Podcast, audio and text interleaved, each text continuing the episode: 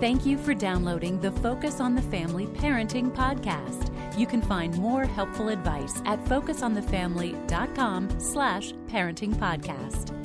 Oh, that honeymoon phase. It can be such a sweet time until everything comes to a screeching halt.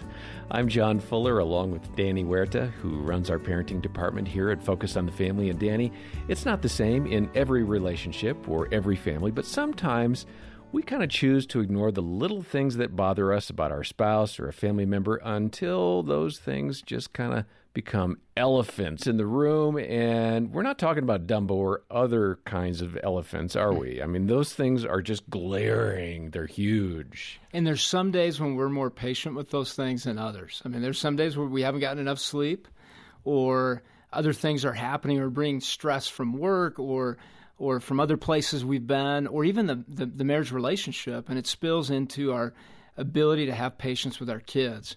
I picture patience as a continuum, and sometimes we wake up with with uh, a, a, nine that we're going to be super patient, and then we have a one. We're already we're already drained to start the day, and so we're going to be less patient. And uh, I don't know if it's honeymoon. Each day probably has its own little honeymoon period where we feel a little bit more self controlled than others.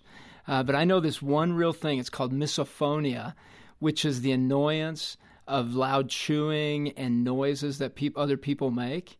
And sometimes we can tolerate those. I know in dating we do that, right?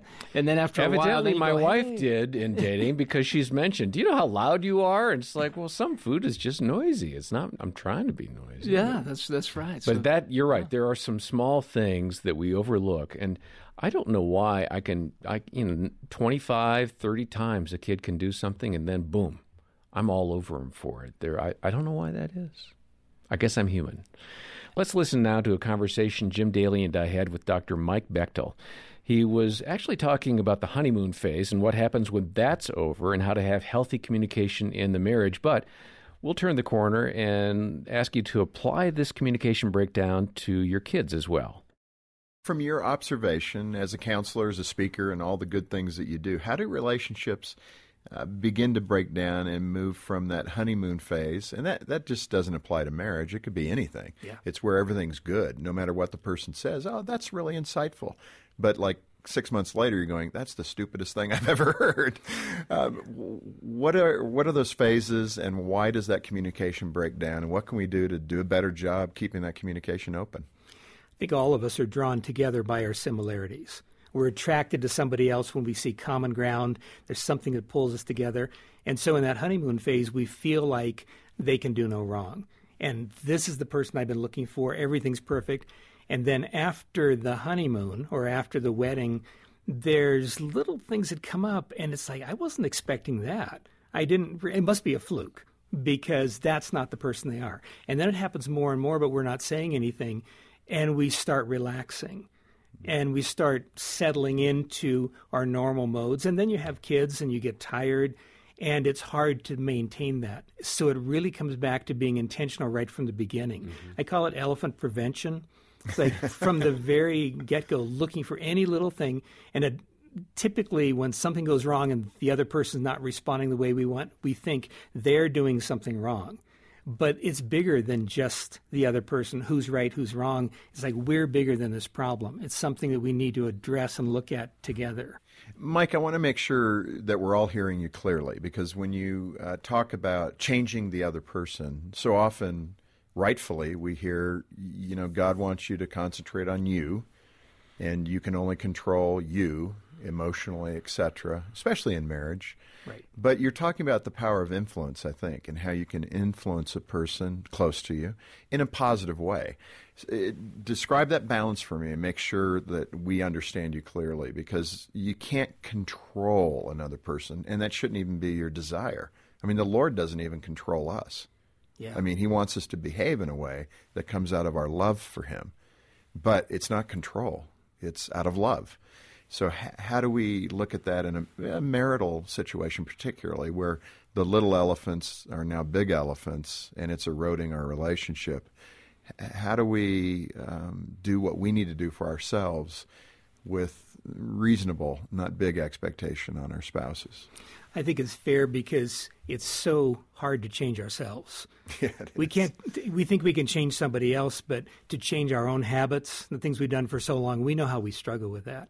And so to think we can change somebody else by telling them what they should do differently, it's going to be pretty frustrating. But if we realize from the beginning that we're committed to the relationship, to each other, to each other, and that we're, I think, an important thing for a, I'll take a husband for instance. An important thing for a husband to say during conflict is sometimes he can't think as quickly because he doesn't have the connective tissue in his brain that a woman does, and he gets frustrated and he might just leave. And that's just terrifying for a woman. But I think to be able to say something like, you know what, I need a little space. I need to think through this because I don't want to say something that's wrong because I care so much about you. So I'm going to go away for 30 minutes, but I will be back. Wow, that I'm can not be hard going in anywhere. the moment. Well, yeah, but I think it's if we have that as our mindset that in this relationship, it's going to be tough. We're going to do some stuff, but we're I'm not leaving. You're stuck with me, and I'm going to stay committed to this. We know we're going to work on it. So no matter how tough it gets and how, what kind of an elephant stampede we may be having, we still are committed to that relationship. You know what I like about that too, Mike, is what you're saying is my my faith in Christ is also foundational. So I'm I'm in this relationship in my marriage particularly forever. I mean, I'm not bailing out, and therefore, because of that commitment to God, yeah. I'm here, and I'm here for you. And how do we move forward? I like that context too. Well, there's so much safety in that. Yeah. Because if I feel safe in a relationship, it gives me the freedom to be able to actually talk about the tough stuff. Yeah. Well, we've talked about safety in the home before and having emotional safety, and Mike Bechtel really uh, talks about that as well here with proper communication, even in an argument. Um, it's those little things like saying, I'm going to get a little space so I have some time to get my thoughts together. Now, Danny, you found that that concept of you know getting some space works well for kids. Uh, how do you communicate? I'm not really running away from the fight, and I'm not going to ignore this when I come back. What What are some guidelines there? Sometimes just pausing and saying that, hey, I just I need some time to think about my thinking because right now it's really in the wrong place. Hmm. Uh, and and some something I use with my own family, and I use this in counseling as well. Is I my my brain has just jumped out, and I need to go find it for a moment. You know, so give me some, give me some brain. space. It's running around. I need to find it. I'm a little scared of that. Really, families need to understand what buttons are being pushed. And an exercise, a real simple exercise that can be used is grabbing sticky notes, writing what buttons tend to be pushed in you, and put them all over you, and talk about those as a family.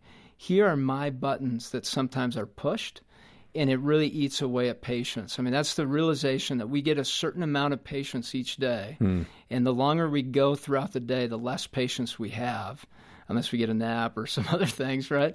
And that is really a good insight for everyone in the family to understand. What are these but- these buttons that are being pushed and how does each person own those? Just because they're buttons for you doesn't mean that everyone has to tiptoe around you you have to realize why do why do I have these buttons? What is it like to be with me with these buttons? Hmm. And then also i want to learn what your buttons are to respect you.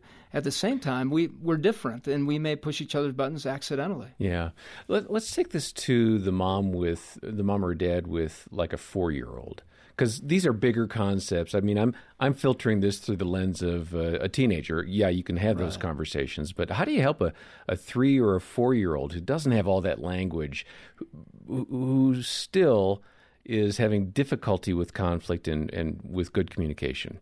Well that's where the timeouts come in uh, really giving them the concept of what a timeout is for Oh, so it's not a punishment? no no it's a, it's a time to, to regroup Oh, You're see now that's that, finding that your brain. where were you when I was raising my kids? Because timeouts were like, you need to get away because I'm getting upset. do you want a timeout Yeah, Right, Yeah, yeah. totally. it's a safe place. Self control is about helping people be safe around you. And so the timeout is just that. Maybe you are misbehaving, or maybe you're just needing a break from all the noise and everything that's going on.